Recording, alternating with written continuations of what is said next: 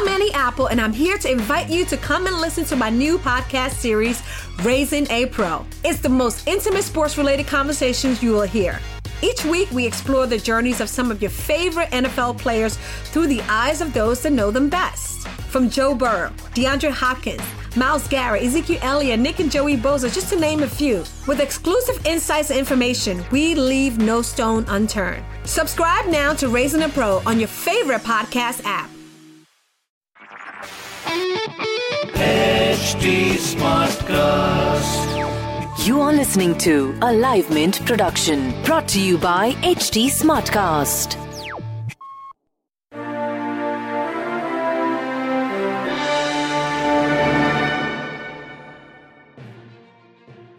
Hi, and welcome to another episode of Mark to Market, a Mint podcast with a fresh take on news and what they mean for the markets.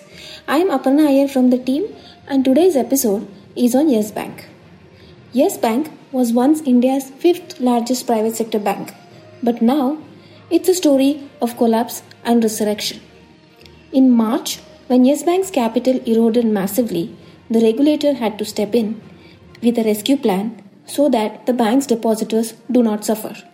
The rescue mission was led by State Bank of India and together with other banks it infused a total of 10,000 crore capital into Yes Bank to save it.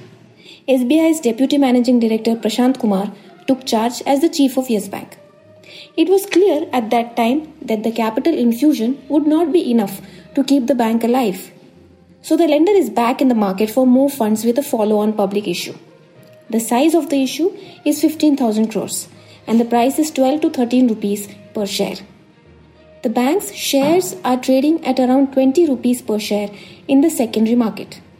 So the follow on public issue is priced at a considerable discount. Under normal circumstances, an FPO would see phenomenal response for such a discount. But Yes Bank's issue is not exactly seeing a flood of money. Why is that? One reason is that some analysts believe the current market price does not reflect the bank's fundamentals. That is because the main condition at the time of the rescue of Yes Bank was that investors, including SBI, will have to lock in 75% of your investment for three years in the bank. Second reason is that Yes Bank has a high level of toxic loans on its books even today. As of end of March, 17% of its loan book was bad. Stress has only increased since then, and the coronavirus pandemic has made it worse for the lender. It's clear that Yes Bank is not a growth story anymore. But will it ever be? The profile of the anchor investors of FPO indicates that money has come in from investors who can wait for a long time, such as insurance companies. Investors who would want a quick turnaround of their investment, if not immediate listing gains, such as mutual funds, are largely absent. The issue is not really getting any love from retail investors. Yes Bank is not going to give any returns quickly. What the FPO could perhaps do is give a chance to some of the rescue investors to exit the bank. That's all on today's Mark to Market episode. Thank you for listening in. We'll be back soon with another interesting topic. Do read our stories on livemint.com.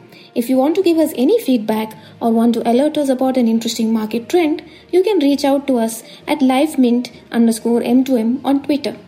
To listen to more podcasts, do log on to htsmartcast.com.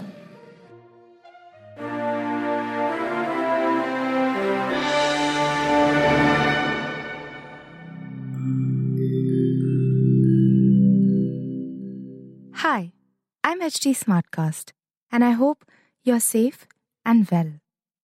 The next episode is about to begin. But just a small message of solidarity before that. In difficult times like these, living in isolation isn't going to be easy. But what if working from home, our own comfort zones, helps us discover new ways of being? What if this calm, this rest, it helps us listen to ourselves and the people around us more deeply. While that happens, you can find me at htsmartcast.com, connecting you to the world of comedy, culture, motivation news. You know, just in case you need some smart company. Thanks for listening. Take care. This was a Livemint production brought to you by HT Smartcast. HT Smartcast. Apple, and I'm here to invite you to come and listen to my new podcast series, Raising a Pro. It's the most intimate sports related conversations you will hear.